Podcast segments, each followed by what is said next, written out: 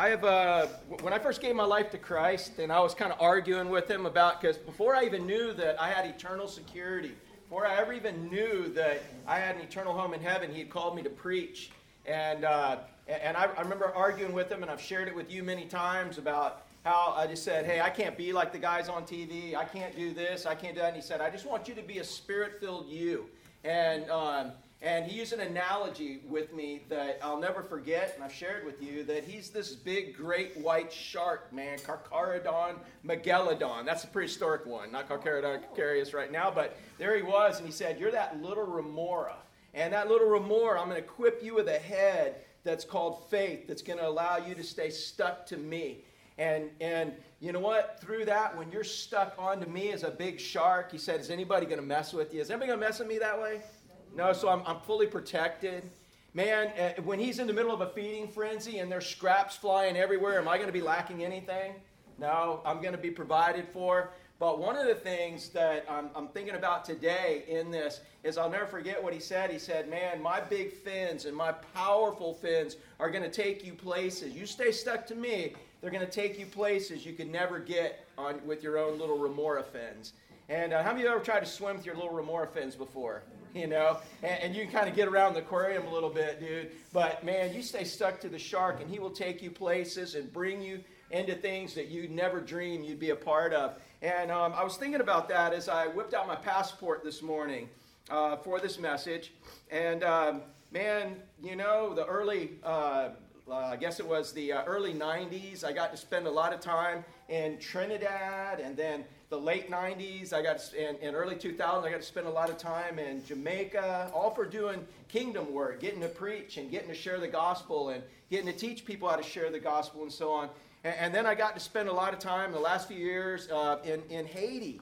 And I've gotten to go to Africa. I've gotten to go to a lot of places. And um, and, and, so, man, I, I, just looking, and it's kind of cool to look through and see your different stamps of all the places God took you and what He did in those places. How many of y'all have a passport? You guys have a passport? So, how many of you have traveled overseas? What's your hand?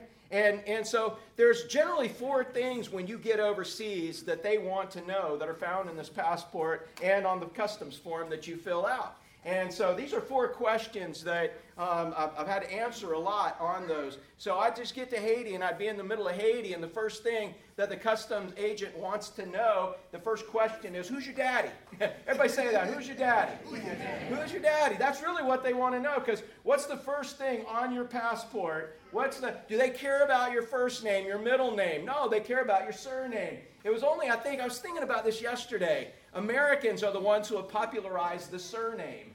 because we've gone from you know family to now individual is important but most people overseas want to know what your surname is they want to know who your daddy is and uh, who you're related to what's your you know, what's the family name and all of that. In fact, in Haiti, when I first started going to Haiti, I'd say, hey, what's your name? And, and he'd go, oh, Joseph. I'd go next guy, hey, what's your name? I'd say, hey, Joe, man. And uh, it goes, really, Joe? No, it's Joseph. I'm like, all right, Joe. I'm like, no, Joseph. And I go, okay, hey, what's your name? He said, Joseph. I'd be, what?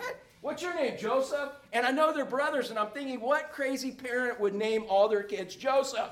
And I found out, oh, I'm Arlie Joseph. Oh, I'm Hodley Joseph. Um, because when they tell you who they are, they don't say, hey, I'm Tom and Laura. We're the Knowles. That's what they say. And they take great pride in that family uh, a- aspect of it. And so, so the first thing is that, what's the first question they want to know? Who's your daddy? All right, so the next thing what they want to know is they look up here and they see the origin of your passport and they want to know where's your home, right? So the first question is Who's your daddy? What's the second question? Where's your home? Where do you live? That's what the, because if I'm in their country, when I go in their country and I go to the passport, you know, go into customs, they know that I don't live there. And in fact, if I were going to live there, it would be a totally different process than the one that I'm currently getting ready to go through. They know that I'm just visiting. They know that I'm just going to be there for a short time, so they want to know where my home is. So, who's my daddy and where's my home? Now, you know what the third thing is that they want to know? Yeah, what, what, what are you doing here? Where, who's taking care of you while you're here? Where are you going to be? They want to know the circumstances or, or what's involved for me being there. And the most important one is who's taking care of you while you're here? And so, uh, why would they want to know that? Who's taking care of me? Who's responsible for you here? Yeah, because otherwise, then the government has to, right? And uh, man, maybe we should ask that question. But anyways, I'm just joking. But so they got three questions. One, who's your daddy? Two, where's your home? Three, who's taking care of you while you're here? And what's the fourth question that they want the answer to? Yeah, how are you getting back? yeah, how are you getting back home? That's what they want to know. And once you satisfy all of that, they generally give you the stamps and they let you right back into the country. Now, that's the procedure again if you're not staying.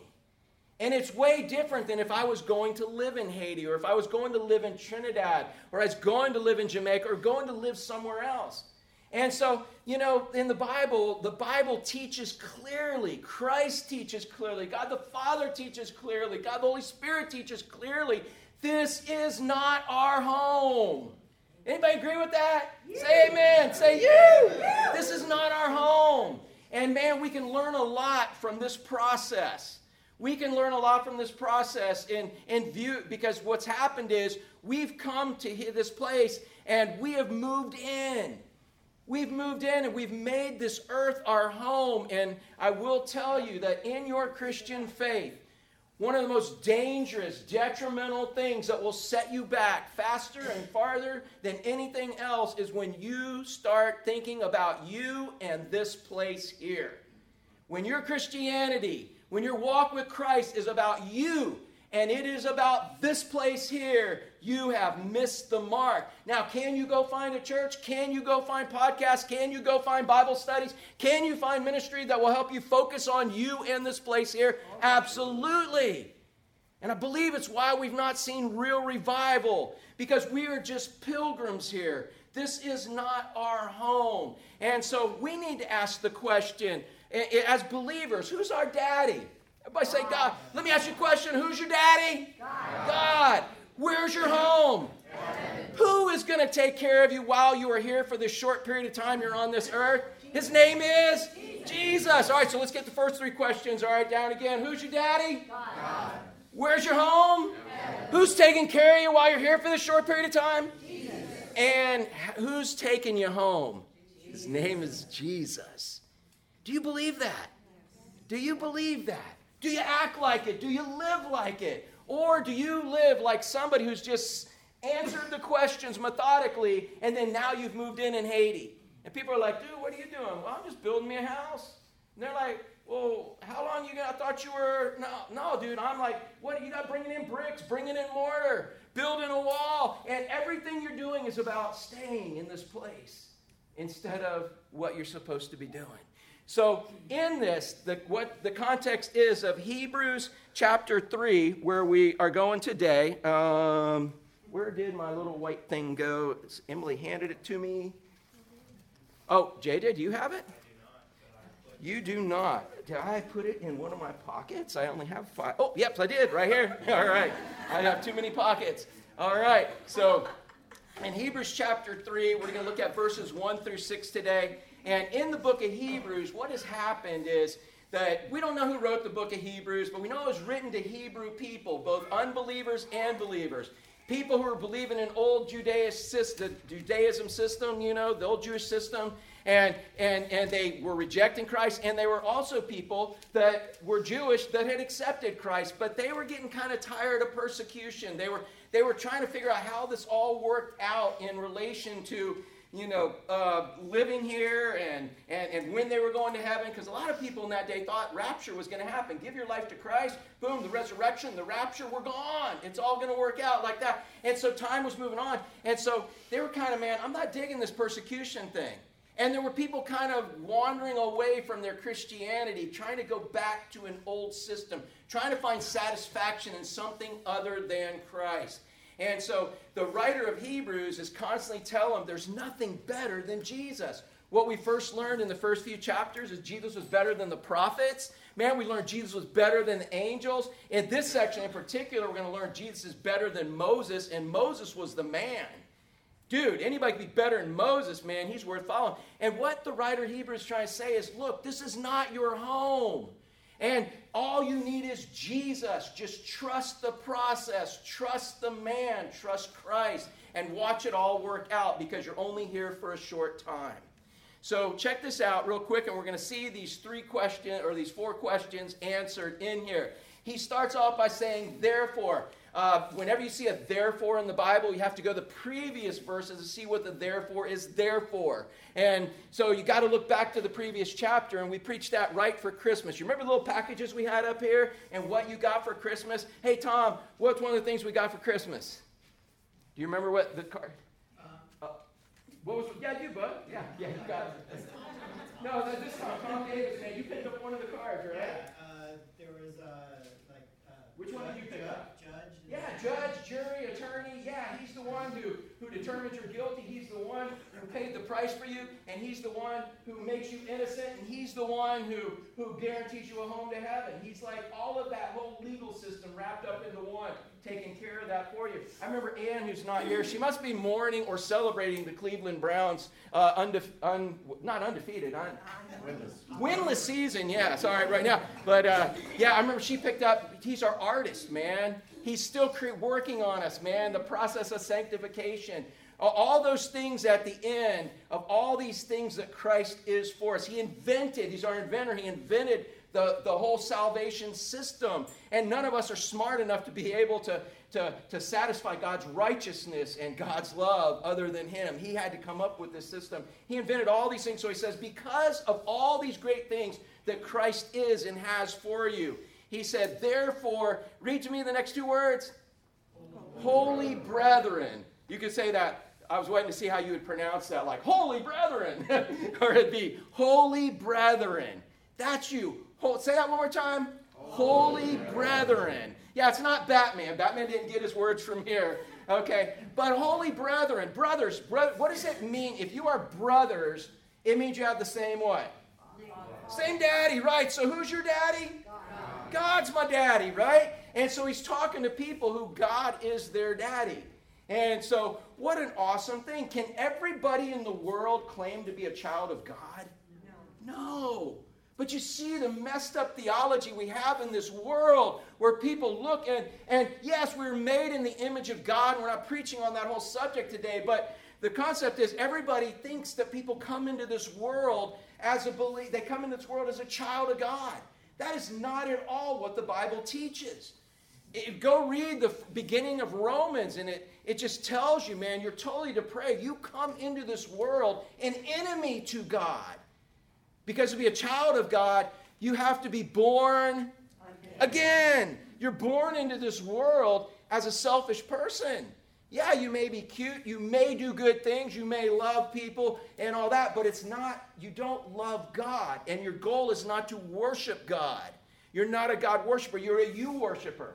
So whenever you do anything good, anything loving, anything kind, anything beneficial, it's because you see a benefit for you in the end or your society. That's why you have to be born again. Not everybody can be can claim to be part of the holy brethren. Not everybody can say, God's my daddy. And so what's got to happen as we, we share on this shirt a lot of times is that this black shirt represents what does the black represent? Sin. Sin, Sin is not only doing the wrong thing, but if you're but it's also not doing the right thing. Because if you're not doing the right thing, you're doing the wrong, wrong thing. And the right thing is to bring God glory. The right thing is to bring Him glory. And so, if we're not doing that, it's sin that's in our life. And it separates us from God. And just like this shirt, I can't cover this sin. I can try. Man, I'm going to try everything I have up here to cover my sin, all these good deeds, all these whatever, but I can't cover my sin. The red represents the only thing that can cover my sin, which is what? Blood. The blood of Christ. Christ came as God and as man, 100% both. And he came to this earth sinless and he left sinless. And he was tempted in all ways like us, but he never sinned. And when he died on a cross, he shed all of his blood. And that was what was always been required for a payment for sin. You don't want to accept it. Whose blood can you whose blood can you shed? Hey, Roger, if you don't want to accept what Christ did, whose blood can you shed to, to, to, to pay for your sins. You, yeah, you can shed your own by dying and going to hell. And that's, that's not a good deal, bro. Isn't it good news that you're as close to hell as you're ever going to be? That's right. Amen. that's it. Because you're trusting in not your blood, but Christ's blood and what he did on the cross, man. And so so it's when you give your life to Christ, it is called, according to John chapter 3, it is being what? Born again. again. With a spiritual nature. You're born again into a spiritual family. And he said, unless you're born again, you can't experience the kingdom of heaven. You can't see the kingdom of heaven. You can't get into the kingdom of heaven. You can't be a part of the kingdom because it's a spiritual thing and you are nothing but flesh.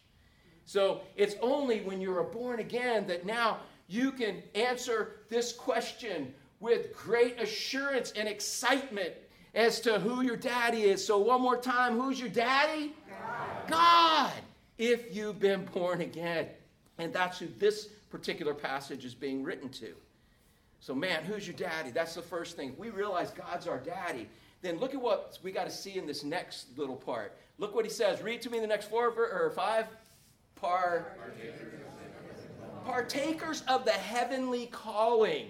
Okay? Now, yes, some of that is here. We partake in a, a little piece of heaven. In fact, the, the, the Bible teaches us that the Holy Spirit in our life is a down payment. It's just an inkling, it's a little taste of what heaven is going to be like and having Him, you know, there in all of His glory 24 7. And there's going to be no 24 7 there. But the fact is, is we are partakers of a What's the next word? Partakers of a. Yeah. Uh, does it say of a beachly calling? Does it say a water calling? yeah, we have all these different callings here, but it is a heavenly calling. Because who's your daddy? And where's your home? It's heaven. That is our home. I am going to live quite differently in Haiti if that if I am just visiting as opposed to moving in. Do you agree with that? Oh, yes. If you're just visiting somewhere, if you're just staying in a hotel, Terry, when you travel next, bro? Tomorrow? what? Tuesday. Where are you going? Atlanta. Atlanta. Where are you staying? The Hilton Garden Inn by the airport. Okay, yeah, all right. Is it, it, it, do you live the same way there that you live in your beautiful home with your beautiful wife and your beautiful daughters and your two dogs that love to lick anything they'll let them to lick? no, you live differently in that hotel. I mean, you try to make it like home, right? But do you have all your dive gear right there. Do you get an extra room where you can travel and bring all your dive gear into your study. And you have a garage at the hotel where all your. No, you live different where you live and different where you visit and where you are for a short period of time. And so, again, let me ask you a question. As far as where's your home? Heaven. Heaven. But how many of y'all have moved into earth? Just being honest. How many of you moved into this world and now we are in this world but not of this world? But that's when we get in trouble when it's about this world, when our decisions and everything we decide, everything we feel is about here and us. It's going to get you in more trouble. You're going to have a harder time understanding the Bible. You're going to take so many things out of context when you make it about you and this world. That is not what it is. We need God centered theology. It's about God, God the Father. He who, who chose to allow your sperm and your egg to connect to make a baby. Who chose to allow that? God. You ever thought about that? You know how many people were competing for that egg, Terry?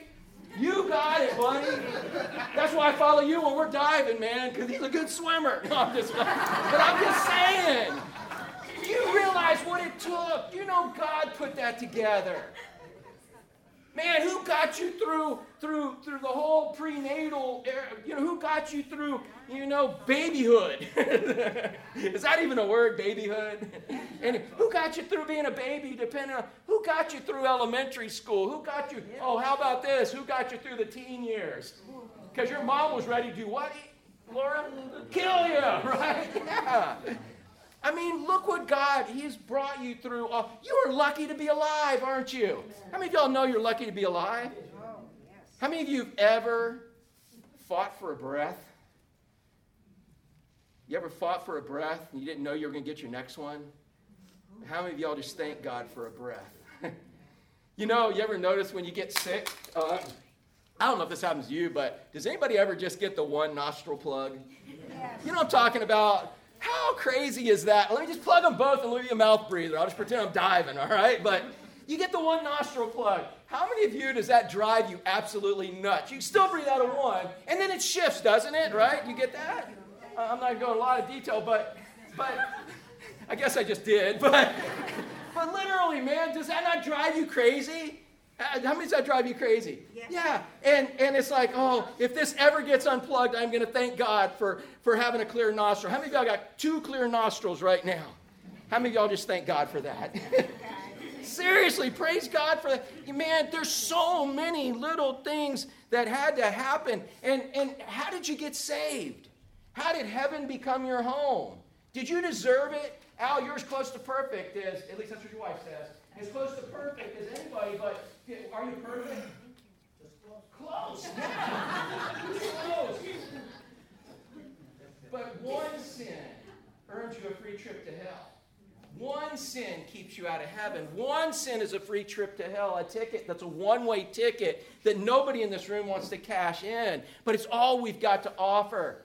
What had to happen is God, in His goodness and in His grace, gave us the desire and ability to believe what the rest of the world considers foolishness. You understand that people that don't have the grace to believe in what we talk about as salvation, that it comes from Christ alone and just believe that, they think that that is foolishness. It was God that gave you the ability to believe something unbelievable. Man, you didn't figure that out because it doesn't go from your head to your heart, it goes from your heart to your head. And it's only by God's mercy that you can believe what I'm preaching right now today. And you can turn this ticket in and have an eternal home in heaven, guaranteed, man. so, man, partakers of this. So, God went through all of that to make you alive and let you be born the first time, Terry, and then be born again. He went through all of that and, and so we have a heavenly calling. Where's your home? Heaven. It's heaven. Do, you know, so after God going through that whole process, can you just say, no, I'm just cool right here? You know, forget this heaven thing, God. I'm cool right here, God. Uh, you know what? No, it's not our choice. No. It's not our choice. He created you for a purpose. And you're not going to be content until you are doing and being who God has created you to be. And you're never going to discover that or find that until you understand that He's your daddy and your home is heaven. And it's not about here and it's not about you. So, man, look at this. So, so the first question is who's your daddy? God. And where's your home? God. Now, look at this. The third question, uh, covering this next little part right here. And the third question who's going to take care of you while you're here? Jesus is going to. Who's going to take care of you while you're here, Sophie? Jesus. Jesus, right. Jesus is going to take care of you here. Check out how he's already taken care of us. Look at this. It says, now consider. This word consider in the Greek doesn't mean, oh, I consider them, I consider them, I just can't. No, this word means to stop, focus, take an in depth look at. That's what this particular Greek word for consider means. It means to stop and pay some undivided attention to. When's the last time you paid some undivided attention to Jesus? I hope it was this morning. I hope that it's tomorrow morning. I hope it's tonight. I hope it's every time he rocks your world and throws something in your life that's going to trip you up a little bit. And you're, all right, what is this for my life for? What's going on here? How can I see this from your perspective? That's his purpose in it all. But it says, stop and consider who Jesus is. Now look at this. He uses two words for him apostle and high priest of our confession. Confession means we agree with God that that's who Jesus is. Now, when's the last time you heard Jesus called an apostle? Do you hear that very often? No, it's not there very often. And this apostle means someone who was called out. It means an ambassador. That's what it's talking about. This word apostle means when the uh, 12 apostles were chosen, they were now ambassadors. They were called out and sent out to go tell people who Jesus was and what the kingdom is. So when he's calling Jesus an apostle, where was Jesus sent from? heaven. He was sent from heaven to represent who? God the Father to who? To us. So he is the ambassador. And that's why, what was his name that we talk about at Christmas? Oh, come, oh, come. What's the name? Emmanuel. All right, I carried enough tune for you to get that part, right? So, Emmanuel means God with us. So, God Himself made it possible for Him to become a man so He could come and show us what God was all about. He was the perfect reflection of God, the perfect representation of God to us. He showed us the rules. Steve, you share the gospel with humans a lot, right? All right, God called you to, uh, uh, you guys heard this illustration. I, I keep trying to come up with something better, but I can't, man. If God called you and your family to go and, and be the Jesus for the cockroaches, would you do it? If God said, here's the deal, Steve, I want you to become a cockroach. I want you to become a cockroach and all of your family. I can turn you instantly into a cockroach. And I want you to be able to go into the cockroach community and I want you to go minister to them. I want you to show them what, what I'm really like. Now, you got to talk cockroach, you got to be cockroach, you got to look cockroach. You got to trust me that I'm not going to let you get squished either. You know, not let you get sprayed, none of that. And you will become a cockroach so you can save a few of the cockroaches that'll believe you are the savior of the cockroaches. Would you become a cockroach? Because my home was in heaven, and that's a temporary assignment. Yes. Dude, what a great Sunday school answer. No, I'm messing with you. No, you're exactly right. But I want you to think about that. And I know some of you have thought about it before because I've used illustration before, but it could be a barracuda, man. It could be, that's a little better than cockroach, right? All right, I'll go save the barracudas. Oh, let me save the dolphins. No, it's like, uh, we're not even going to get into them having souls or not souls. But, anyways, but, but seriously, that's what Jesus did. He came and be, he went from the the riches of heaven to the rags of humanity, which is way further than, than, than us and a cockroach. Here's us and a cockroach. Here's God and man. In fact, in Isaiah, he says, Man, God's so much higher than you. God's thoughts are not your thoughts. In fact, if you think it's even close, it's from the heavens to, to here. You can, I can't even measure how far apart we are. And so it says when he was our apostle, Jesus came and became us so we could become him. Jesus came down and he shared with us who God is. He represented God to us. He told us God's rules. And if he told us God's rules on how to be born again, how to get a home in heaven, do you think we can make up our own? No, but we keep trying, don't we? And he told us the way. He said, I'm the way, the truth, the life. No one comes to the Father except through me. So he did that. And now, uh, let me ask you a question Is he still revealing the Father to us? Yes. But here's what he told us in, in John. You know, at the Lord's Supper, when they're fighting about who they're going to, you know, who's going to be in charge, who's going to be doing this, this, this, and they didn't understand the whole kingdom thing, he's trying to tell them, guys, look, I'm going away physically, but it's going to be better for you. I am going to send you another comforter.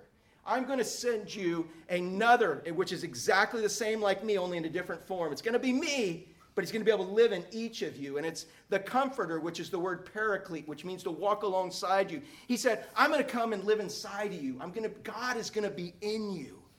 And, and, and so you're going to receive this Holy Spirit and you're going to receive power to become witnesses, which means you're going to be able to, to do everything I'm calling and asking you to do here so that you can tell people how awesome I am. And so instead of Jesus now revealing God to us in human form, he's now revealing it to us in the form of the Holy Spirit. Anybody here ever hear from the Holy Spirit? Yeah. And anybody here want to hear from the Holy Spirit of God? Yeah. Every, anybody ask the Holy Spirit to show you things during the day? One of my favorite verses, John 14, 26, says this. He said, I'll, I'll tell you, I'll, I'll teach you everything you need to know. Wouldn't that be a great person to have? Tom Davis, wouldn't that be awesome to have somebody? Tom Knowles, wouldn't that be awesome to have? Man, hey, what's the answer to this? You could kick it on Jeopardy, right? But that's not what he's talking about. He's talking about all the assignments he's given you. Hey, God, how do I do this? He says, hang on, hang on, hang on. Hey, when do I do this? Just wait. Now, you know, hey, when, how's this gonna, oh, there it is, there's the resource. In other words, he says, I'm gonna teach you how to do everything that I'm gonna ask you to do. And for us older folks, he says, and in case you forget, I'm going to teach, I'm going to, I'm going to bring to remembrance all the things that I've already taught you. That's why I love that verse so much. But do you understand? He is still the apostle revealing God to us.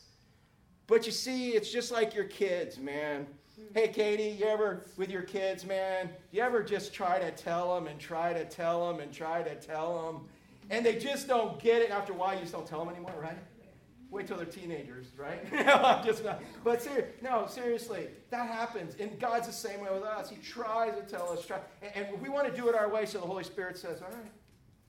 You know what? When you're tired of trying to do it your way, and you are tired of, of living in this world, and you're tired of the failure of all of that, and you're willing to surrender everything you know about yourself to everything you know about, you're willing to do whatever I say to do. You'll have the fear of the Lord. When you're willing to do that, then I will guide and direct and lead you and empower you to do it. Man. But how many of us are trying to do it in the flesh, man? All right, here's what the Bible says. How many of y'all feel like that way when you're trying to obey the Bible sometimes? You know, oh, it's so hard. That may be that you're doing it in your own flesh and not in the power of the Holy Spirit. So, in this, he says, consider this about Jesus.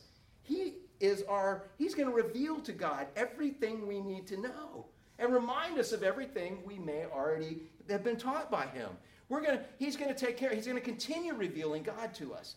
So we find that through the Word of God, through the Spirit and, uh, uh, um, interpreting it for us as we're reading it and as we're praying.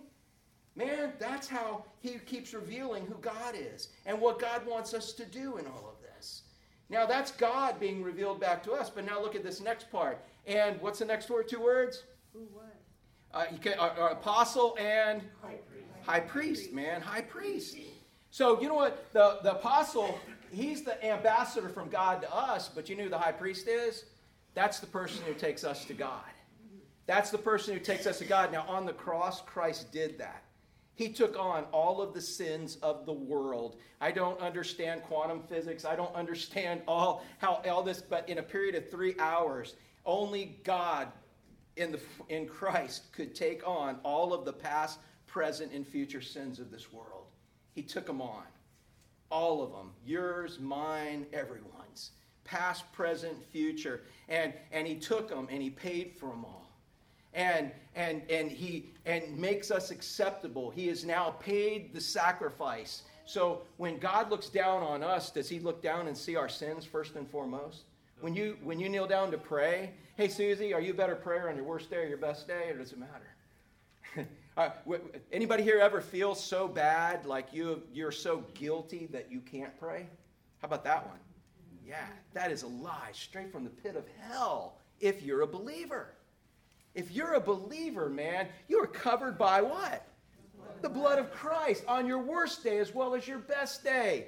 And so, you know what? I got a feeling we're actually better on our worst day than we are on our best day. Because, you know, on our best day, sometimes I'm like, hey, God, look at me, man. You know what? Here, listen to me. I've been so valuable for you today.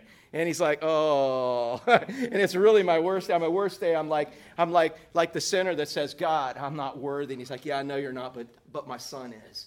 And you can come boldly to the throne and you can come to him. And so not only does he bring God to us, but he brings us to God. And its cycle continues. Is that not cool? Let me ask you a question to be taken care of in Haiti, okay? All right? I'm only staying there. If I have the richest dude, now in Haiti, people are either filthy rich or filthy poor, right? If I have the richest dude in the world who has the most political power in Haiti, I mean, the guy who can get everything done. Would that not be the person that I would want to be communicating to me as to what I'm doing and how to do it and how to get it? And would I not want that to be the person to just be my to be my communication in the countryside? That would be the one I would want to be in charge of taking care of me while I'm there. So while we're here on this earth, who's taking care of us? Jesus. How does it work when we try to take care of ourselves, Roger? Uh, failure every day. yeah. He's like, no, dude. He's whipping out his credit card. God's whipping out his credit card. No, I got it. And you're like digging in your piggy bank, right? Exactly. You know what I'm saying? I'm not just talking about money. I'm talking about any resource you need to do what he's called you to do. Now, if you're out there doing whatever you want to do, that's a whole other story. So in this in this situation here, all right, we've got three questions covered in this now. And number one, uh, where uh, who's your daddy? And where's your home? And who's taking care of you while you're here? Does anybody here see a problem with this? Do you have if we could fully understand this, would not life be easier here? Would, not we, would we not accomplish more for Christ while we're here? But who keeps getting in the way of all of this? Me and this world. And as soon as I make it about here and me, it messes this whole plan up that God's got. We've got to continually remember this is not our home. Our daddy is God. Our home is in heaven. Christ is taking care of us. And we don't want to do anything to quench the Holy Spirit so we can't hear him and receive what he's got for us because everything we need to do what God's calling us to do, he's providing. But when I get in the way, and it's about me, and it's about what I want, and being comfortable in this world, God doesn't always provide that. You know? He just doesn't. And if you're busy out working trying to make that all happen, how much are you doing for God? Now, while you're out working, man, if you're in the occupation God has you in, you're in the profession God has you in, you're in the environment God has you in, that's what, hey, read me, what's this, what are we here for? Yeah. So wherever you're at, as you're nannying, as you're selling boat parts, as your mermaid cafe in, as you're doing all the things you're doing, guys, man, we're supposed to be helping others see life from God's perspective. And we need the power of the Holy Spirit to be able to do that. But we've got to keep that perspective. As sin becomes about us in this world, we're in trouble. So now we go on, and uh, and and so uh, let me go back up here. Oh, go back, go back. Hey, uh, oh, I'm pushing the wrong buttons. Never mind, I got it. new, new thing.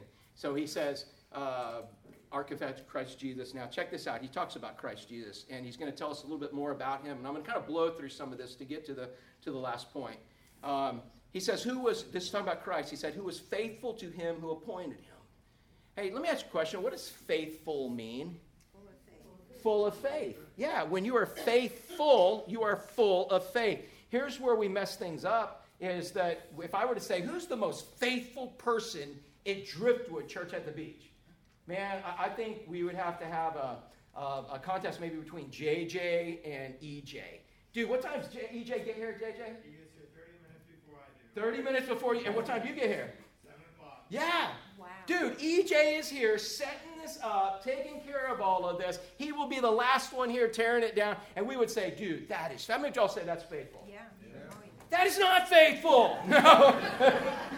that's what we call faithful. We look at actions, and, and so that's why we're in this performance oriented theology. Because now all of a sudden, if that's faithful, oh my goodness, for me to be faithful, I got to get here 30 minutes before EJ, or at least the same time. Dude, I gotta be the co- I gotta go make coffee. Well, you have to tangle with my wife for that one, and because uh, that's her ministry, she loves doing that. But what I'm saying is, is we if we start equating faithfulness with actions, and we start there and stop there, we miss the point. You know why EJ does this? And I'm only talking about him because he's not in here right now. He's down with his wife with the nursery, right? Okay, good, good. Just make sure his little, I didn't see his bald head shining right here. So, all right, so, you know, so the reason EJ does this is because he's full of faith in God. He is full of faith that God wants him at Driftwood. He is full of faith that God has called him to this tech ministry here. And so he is full of faith that that he is supposed, this is his position here at this church, and this is what he's going to do. So now there's actions that go along with that. When you're full of faith and you know what God wants you to do, and you believe he's equipped you to do it, then, well, it would be disobedient not to, right? So it comes from being full of faith, and then the actions follow. That's what, if we're full of faith, then our actions follow. God says, jump up, told Carl, man, Carl, jump up and do a hula dance on that chair, man. That would take some faith, wouldn't it, Carl? One, because you're a private person. Two, you forgot your grass skirt. And three, man, I don't know how easy for you to get up on that chair right now today. It's cold, right? Yeah. So, but he would not do that unless God, he was positive. Is that not right, Carl? You would definitely not jump up on that chair and do a hula dance unless you were positive that God wanted you to do that. Is that correct? You would have to be, yeah, because you got a lot of questions. Dude, I forgot, I left my grass skirt at home, man. I, would be so, you know, bottom line is, he's not doing it because God didn't tell him to do it. God told them to make their salon available for a Bible study, small group Bible study on Monday nights. And they have been faithful to do that. They are full of faith to use their business for God's glory and, and their good. and we have been blessed by it. Anybody could ever have revival in Leviticus, dude. There's eternal rewards for making a place available. It was awesome. And tomorrow night we get back and we're going to finish up Numbers here. It's going to be great. So what happens is you're full of faith in God, but when you have faith, as James says, he said, faith without works is dead. It's useless. In other words, you have faith that God's telling you to do something and calling you to do something. You now put that into actions, but don't get it turned around. Don't just start doing actions, calling that faithful. Does that make sense here? Because that's what we do. And that's why we're squirrels that are swimming across the river. We're fish trying to climb a tree, man. Because God didn't call you to do it, but you're saying, well, I got to be faithful and do something. You got to figure out what God wants you to do every single day, every moment of every single day.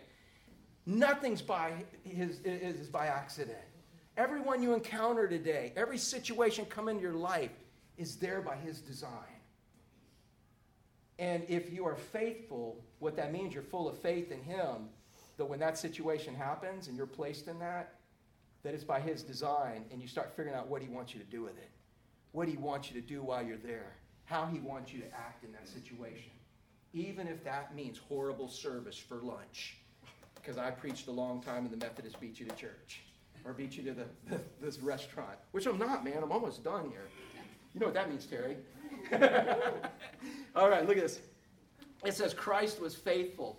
Hey, where did Christ get his uh, assignments from? And uh, even though he's fully God, he surrendered to that. He said, he said, Man, I'm not going to do anything unless God the Father tells me to do it. I'm not going to say anything unless God the Father says for me, gives me direction to say. I'm not doing anything unless God the Father tells me. So he was faithful to him, to God who appointed him. And it's, it's spilled out in actions. And he says, just as Moses, he just interjects Moses in here because the greatest person to a Jew was Moses. Dude, if I could have Moses walking alongside me, I got a good, de- good thing going on, you know? But he's saying, man, don't go back to Moses. Go to Christ. He's way better than Moses. And he's going to tell us that briefly here. And so he says, yeah, Moses was faithful in all his house, just not as faithful as Jesus. He said, For this one, and it's capital O. So who is that talking about? Jesus. Jesus. He said, For this one, Jesus has been counted worthy of more glory than Moses, because he was more faithful than Moses, inasmuch as he who, uh, who built the house. I'm going to blow through this and I'll go back and tell you what it means. For in every house is built by someone, but he who built all things is God. In other words, Moses just worked in the house, Jesus built the house, all right? So, man, just like with the angels, you want to serve the serve, go back to worshiping angels. Jesus created the angels. Jesus instructs the angels. Go to the main source, which is Jesus. He said Moses indeed was faithful in all God, his house, which is God's house, as a what? What was Moses faithful as a? A servant. But Jesus wasn't a servant, he was a son. He owns the house. He's the master of the house. He's saying Moses was awesome and to be commended. I'm not putting him down, but he's nothing compared to Christ. He, and so, man, if you got a choice of going back to an old system that Christ was only going to be represented by, man, or you got the new covenant, which Christ is, go for the new one. Look what he says. He said Moses was a, a servant for a testimony of those things which could be spoken of afterwards. You know, he's talking about a shadow. He said what Moses was was a shadow, and Moses' system was a shadow of what Christ would do. Dude, when you're out in the sun, and would you rather have the shadow uh, or would you rather have the substance of the shadow? You know, if you're going to be there a long time. I'm just saying, you know, the substance, if you have the substance, if you have the umbrella, then what can you do with the umbrella? You can have that all the time and take it with you always. Christ is the umbrella. The shadow is just you like photobombing somebody's umbrella. You're just kind of, you know, hey, can I borrow some of that shade? You know, that's you. And so what he's saying is, you want just the shadow, then go ahead, go back to Moses. But if you want the real, the, the, the substance, you want the one who Moses got the shade from, it's Christ. And he's available. Don't leave him. Don't lose perspective that who's your daddy? God. And where's your home? And who's going to take care of you while you're here for this short period of time? Jesus. Yeah. Don't lose thought of that. As soon as you do, man, then you're going to be chasing shadows instead of the substance. So he goes on and he says in verse 6, the last verse we're looking at, but Christ, the Son, not the servant, but the Son, not the shadow, but the substance over his own house. He was faithful. So Christ built the house, he's in charge of the house. You know? If we were to go over and, and at this hotel over here, and I actually like know the GM, he's an awesome guy, Ed Griffith. And I'll just give him a perk right now. If you ever want like a, a good hotel, you want a, a good guy, and I think they're doing the other hotel down there too. Ed Griffith is a great guy. Okay? And um, you know, good, good, good guy in there. Now he's the guy who makes all the decisions at that hotel. The management, the owner said, You are in charge of this. Kind of like God the Father is given to Jesus. He's in charge of it all. And, and so if I wanted a hotel room or I wanted to have church up on the penthouse up there, anybody, you guys have been up on one of those penthouses, they're pretty cool. We could, we could fit a bunch more people up there. And, and if we were to have it up there, but I were to go to the girl at the front desk and say, hey, um, can we have service up there? And she's like, oh, sure. And you guys start going in the parking lot. Hey, where are you going? Hey, we're going up the penthouse. Who told you you could do that? And there's a girl at the front desk. Would it be more valuable to have the girl at the front desk or the GM tell you? the GM. And so, so that's what it's saying here is, is, is Moses was the guy at the front desk. Jesus owns the house. He's in ah. charge. He's saying, man, who do you want to get authority from? Who do you want to get your instructions from? Who do you want to get the rights from? It's Jesus. And so then he goes on and says this, and we're done. He said, whose house we, who's we? All of us that whose daddy is God, whose home is in heaven, who's being taken care of by Jesus. That's we. It says, for whose house? Jesus has the house. We are. We are in that house. And that word house in the Hebrew or uh, in the Greek is talking about family. More so than a building, it's talking about a family structure that Jesus is in charge of. And he says, We're in that family. Is that not awesome? We're in that family because God's our daddy. Our home's in heaven and Jesus is taking care of us. But that last question, you remember what that last question was? Anybody remember what the last one was? Us.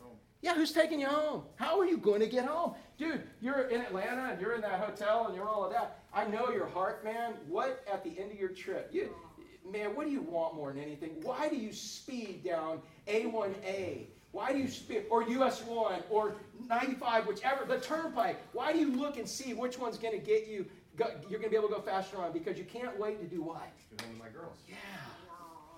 Yeah, you can't wait to get home. Man, that's where we got to be, guys. But we're so in love with this world, man. And because our, our focus is there. And, and look, he says, man, he said, we're in this family. And this is where the whole family is going to be together, is in heaven. this is just a little part of the family. All these little churches. Man, you imagine what heaven's going to be like when the family's together.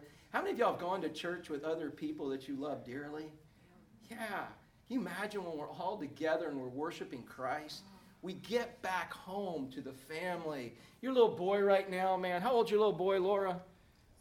17. 17, and he's where? Michigan. Michigan. But, but where is he at in Michigan? Yeah, in the infirmary because he's got what kind of temperature?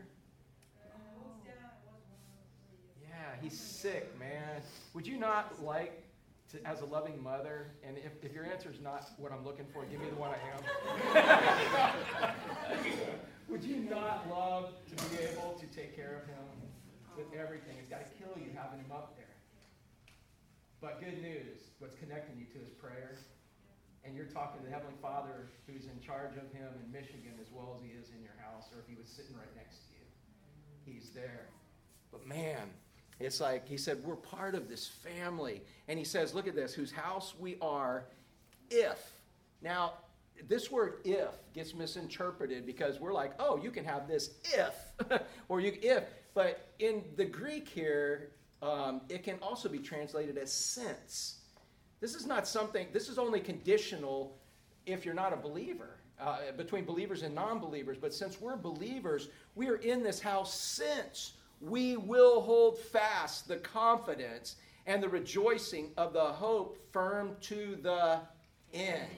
You know, what when if you're not careful, the way you will read this is you will read it and you will think that, okay, all right, I am I, I know he said that when I give my life to Christ, I get what kind of life do you get? You got a home where? And, and, and, and is that guaranteed for how long?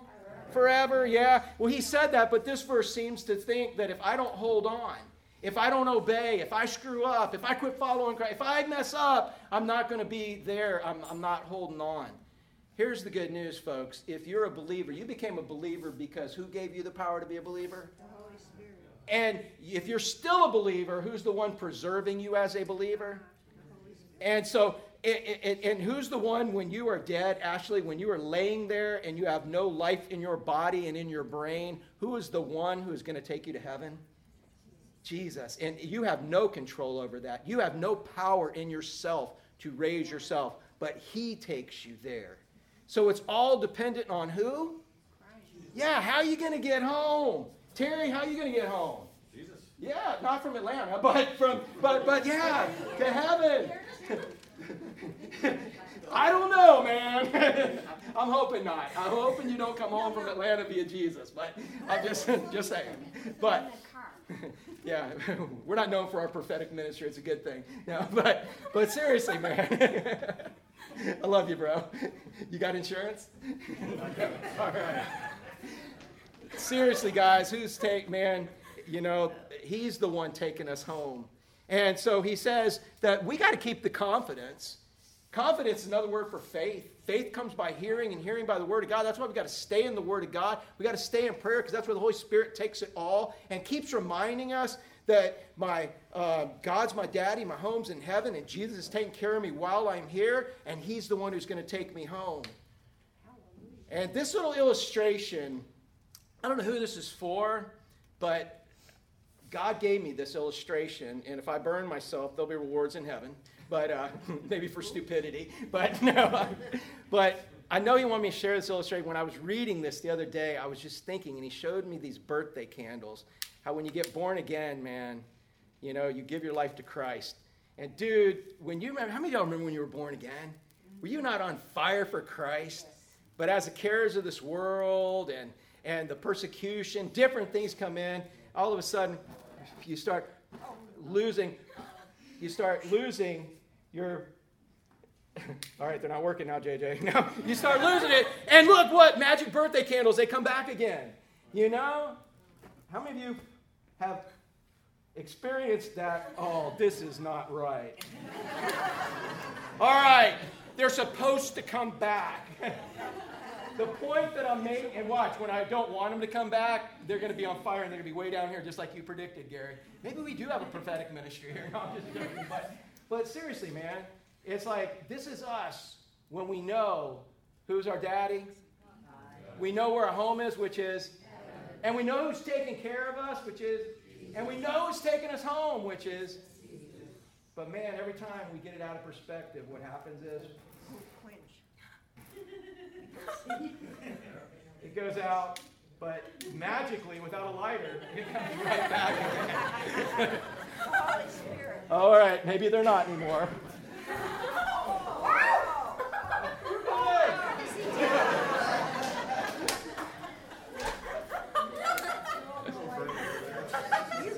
It's just hair. it's yeah. Don't worry, guys. I got aloe. no, no, it, it, it, it was just hair. You want to know? no. All right. I can't. But listen, man. Seriously.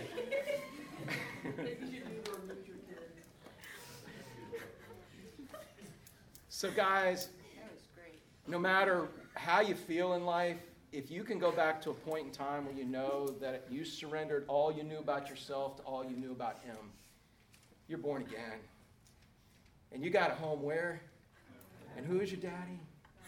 So who's going to be taking care of you while you're here for this short period of time? Jesus. And who's the one when you're dead? the minute your heart stops beating, the minute your brain stops moving, the minute it all stops, who's the one that's going to take you home? Jesus. So somebody needed that last part today because they got some questions. I just know there's got to be somebody here just kind of wondering, man, I'm not seeing God work. I'm not seeing things happening. Man, I'm questioning. I, have got all this piling up in life right now that occupies me. I'm distracted. I'm overwhelmed with everything. And you need to remember that you're a child of God. You got to remember your, your daddy is God, your home is heaven. He's going to take care of all that right now. And when it's all done, He's taking you to heaven. He's the one taking you home. Let's bow for prayer. Father, thank you for loving us and enough to really speak to us today. And again, right now, Father, if there's somebody here who's not sure that you're taking them to heaven when they die, they're not sure they've ever surrendered their, their life to you, Father, I, pray that you give them a desire they can't refuse to do that right now. So they can, with confidence, with everyone else here, be able to say that they know that their daddy is God, their home is in heaven, that you're taking care of them right now through the power and provisions of your Holy Spirit. And even I think, Father, Jesus, I think of you being our, our, our advocate up there, how the devil accuses us every single day of things we are guilty of.